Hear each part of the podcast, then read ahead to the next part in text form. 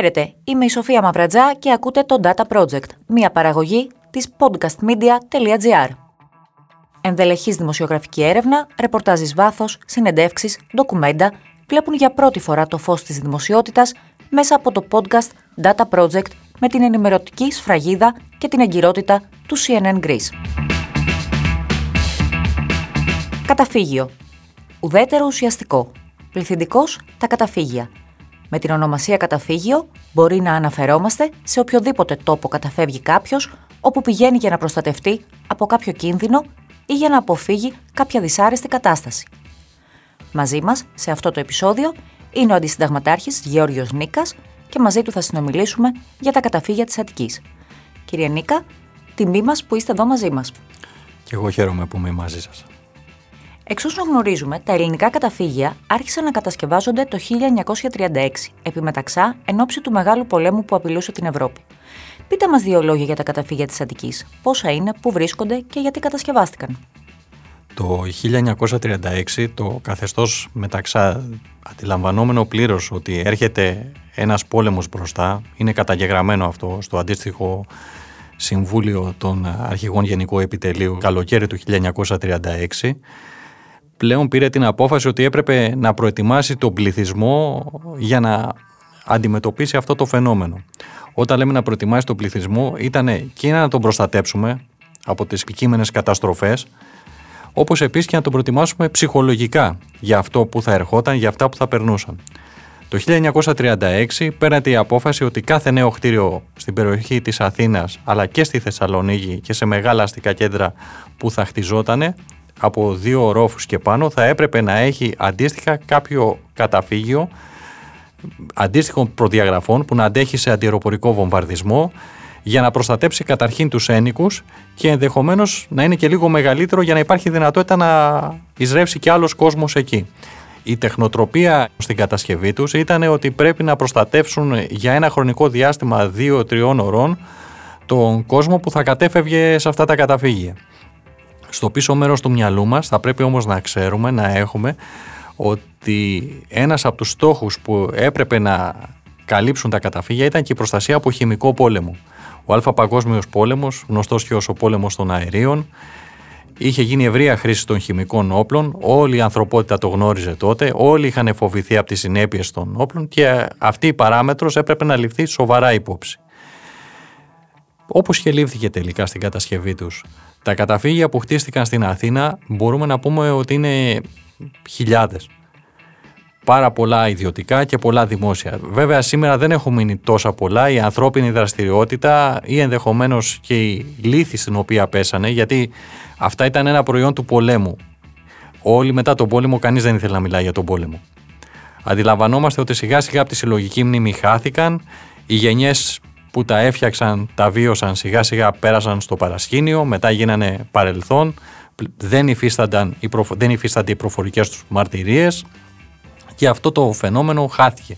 Δηλαδή αυτή η κατασκευαστική ιδιαιτερότητα που υπήρχε.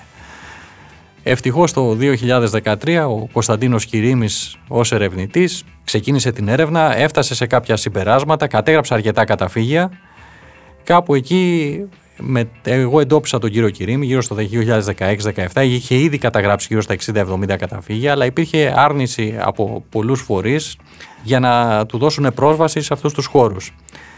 Η Διεύθυνση Ιστορίας Στρατού αγκάλιασε αυτή την προσπάθεια. Ήθελε λοιπόν να τα επισκεφτεί, ήθελε να κάνει να αυτοψία. τα καταγράψει. Ναι, ήθελε να τα καταγράψει, να κάνουμε αυτοψία και όχι μόνο να κάνει αυτοψία. Ο Κωνσταντίνος Κυρίμης πάντα ήταν και είναι εξαιρετικά οργανωτικός στο πώς κάνει την αυτοψία κάνει σχέδιο του χώρου, το αποθανατίζει φωτογραφικά, το αποτυπώνει σχεδιαστικά όσο καλύτερα γίνεται και βλέπετε το την προσπάθεια που κάναμε μαζί στο βιβλίο που σας επίδωσα. Σε αυτό που είστε και επιμελητής, έτσι, τα καταφύγια της Αττικής. Ο τόμος Α και τώρα είμαστε, έχουμε τελειώσει για τη σύνταξη του δεύτερου τόμου. Θα βγει ένα δίτομο έργο, πιστεύω του χρόνου το καλοκαίρι θα έχει βγει και το δεύτερος τόμο. Το οποίο αξίζει να σημειώσουμε ότι διατίθεται αποκλειστικά από την Διεύθυνση Ιστορίας Στρατού, έτσι. Είναι, διατίθεται από τη Διεύθυνση Ιστορίας Στρατού, αλλά κάποιος μπορεί να το προμηθευτεί και από το τυπογραφείο του ελληνικού στρατού ή από τα κατατόπους ε, αντίστοιχα στρατιωτικά πρατήρια. ο πιο γρήγορος τρόπος πάντως, ο πιο ο πιο βατός που δεν θα ταλαιπωρήσει κάποιον είναι αν θέλουμε μέσα από τη διεύθυνση ιστορίας στρατού πιο γρήγορα είναι πιο προσεγγίσιμο το σημείο. Η διεύθυνσή μας είναι θαλού και πιτακού 10 στην πλάκα. Όποιος θέλει, ανά πάσα στιγμή, έχουμε ιστοσελίδα που μπορεί να μας επισκεφτεί κατά την κρίση του, όποτε νομίζει. Πείτε μου όμως πώς πήρε την απόφαση η Διεύθυνση Ιστορίας Στρατού να προχωρήσει στην έκδοση αυτού του βιβλίου και γιατί αξίζει κάποιος να το διαβάσει; Το όλο εγχείρημα ήταν μια προσωπική πρωτοβουλία, την οποία πήρα εγώ όταν είχα δει το έργο του κυρίου Κυρίμη. Το εισηγήθηκα στη στρατιωτική ιεραρχία, ήταν κάτι πρωτότυπο, δεν είχε ξαναγίνει, είναι ένα πρωτογενές. Είναι, είναι μια έρευνα που συνδυάζει έρευνα αρχείου και έρευνα πεδίου. Γιατί ό,τι βρίσκαμε στο αρχείο ή μετά ό,τι βρίσκαμε στο πεδίο, τα συγκρίναμε και βλέπαμε τα αποτελέσματα. Είναι κάτι που ξεκίνησε από το μηδέν και είναι ένα κομμάτι της στρατιωτικής μας ιστορίας. Είναι του τομέα, στον τομέα παθητικής αεράμινας ανήκει και πιστεύω ότι όποιος το διαβάσει θα δει μια άλλη οπτική του Μεσοπολέμου, θα δει την προετοιμασία στα μετόπισθεν. Η κατασκευή των καταφυγίων στην Αττική δεν ήταν κάτι το οποίο ήταν ξεκομμένο από τα υπόλοιπα. Ήταν ένα μέρος της πολεμικής προετοιμασίας της χώρας. Απλώς δεν πήρε διαστάσεις, δεν διαφημιζόταν και λογικό ήταν κιόλας. Κανείς δεν, προετοιμάζει την δεν διαφημίζει την προετοιμασία που κάνει για τον πόλεμο. Όλο αυτό το σχέδιο, όλη αυτή η προετοιμασία θεωρώ ότι αποτυπώνεται με ένα πολύ καλό τρόπο σε αυτό το βιβλίο. Αυτό το βιβλίο ας πούμε κατά κάποιο τρόπο δείχνει τον πρόγονο της σύγχρονης πολιτικής προστασίας. Εξ όσων είστε, είστε σε θέση να γνωρίζετε, ποιο είναι το πιο εντυπωσιακό θα λέγαμε καταφύγιο αυτή τη στιγμή στην Ελλάδα; Με αυτά που έχουμε δει μέχρι σήμερα, γιατί μπορεί κάτι στο μέλλον να προκύψει διαφορετικό. Η έρευνα είναι, είναι εξελίξη, είναι συνεχής. Πολύ ωραία, ωραία εντυπωσιακό φωταγωγημένο είναι το καταφύγιο του Αρδιτού. Αντίστοιχα και το καταφύγιο του Λικαβητού, που είναι το παλιό, στρατιο, που είναι παλιό στρατιωτικό καταφύγιο, ήταν το κέντρο αεράμινας της χώρας, στον Δεύτερο Παγκόσμιο Πόλεμο. Επιπρόσθετα υπάρχουν κάποια γερμανικά καταφύγια, τα οποία είναι φτιαγμένα στον Πειραιά. Τι τα κάνει έτσι μοναδικά, γιατί τα ξεχωρίζουμε αυτά τα καταφύγια; Είναι η χωρητικότητά τους, είναι το πόσα μέτρα βρίσκονται κάτω από τη γη; Είναι το πώς ε, είναι η μοναδικότητά τους. Καταρχάς τα καταφύγια δεν είναι ένα έργο πολιτιστικής ανάτασης ενός λαού, ένα έργο που φτιάχτηκε σε ήρεμες συνθήκες. Φτιάχτηκε σε συνθήκες κρίσης με τον πόλεμο επιποδός και είναι μια προσπάθεια που γίνεται ε, που έκαναν οι τότε άνθρωποι για να προστατέψουν τον εαυτό τους. Ανήκουν προσωπικά πιστεύω στα πολιτιστικά μας μνημεία.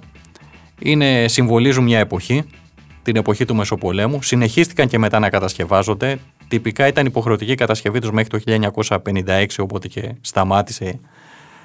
Θεωρώ ότι είναι μια, άλλη, είναι μια ιδιαίτερη κατασκευαστική τεχνοτροπία και εν τέλει προστάτεψαν και πάρα πολύ κόσμο. Ιδίως πάνω χάρη τα καταφύγια του πειραια στα οποία είχαμε και τραγικά περιστατικά.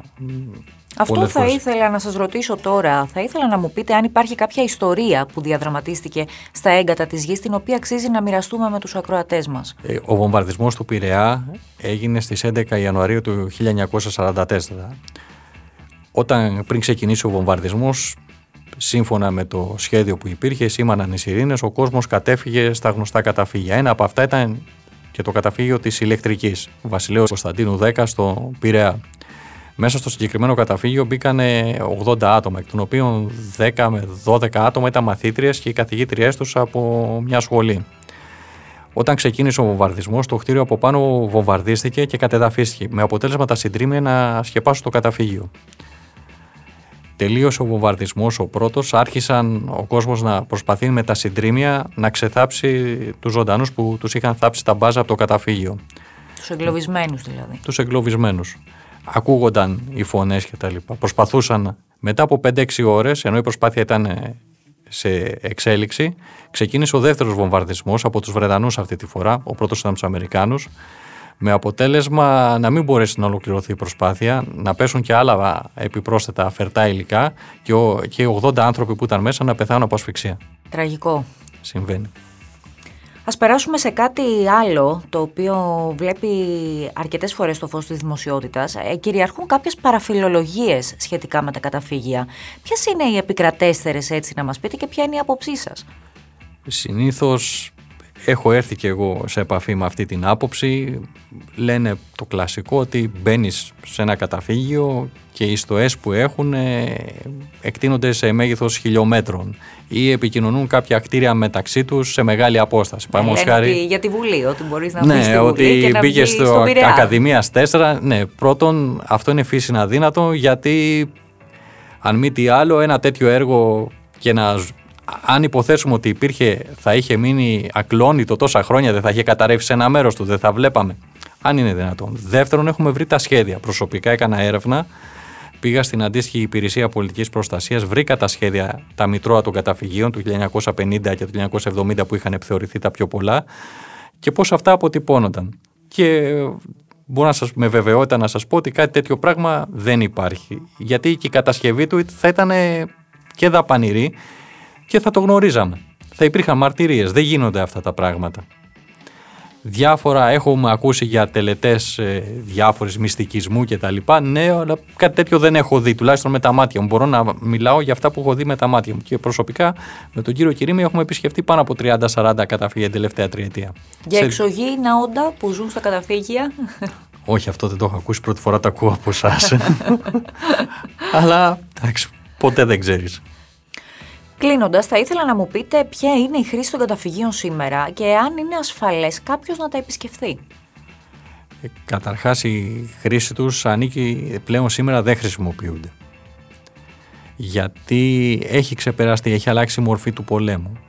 Ε, όταν χτίστηκαν τα καταφύγια υπήρχε, ήταν σύνηθες να υπάρχει βομβαρδισμοί των πόλεων, να βομβαρδίζονται άμαχοι το οποίο μετά το δεύτερο παγκόσμιο πόλεμο έπαψε να υπάρχει σε αυτή την κλίμακα. Επιπρόσθετα ε, έπαψε η χρήση τους να είναι, να είναι απαραίτητη γιατί πλέον υπάρχουν και τα μέσα να μετακινηθεί ο πληθυσμός σε σχέση με τα μέσα που υπήρχαν πριν το δεύτερο παγκόσμιο πόλεμο. Η εξέλιξη του αυτοκινήτου, των σιδηροδρόμων το βλέπουμε και σε περιόδους και σε περιοχές που έχουν κρίση σε όλο τον πλανήτη. Αν τυχόν υπάρχει μια τέτοια περίπτωση, βλέπουμε ότι έχουμε μαζικές μετακινήσεις πληθυσμών γρήγορα χρησιμοποιώντας τα αντίστοιχα μέσα.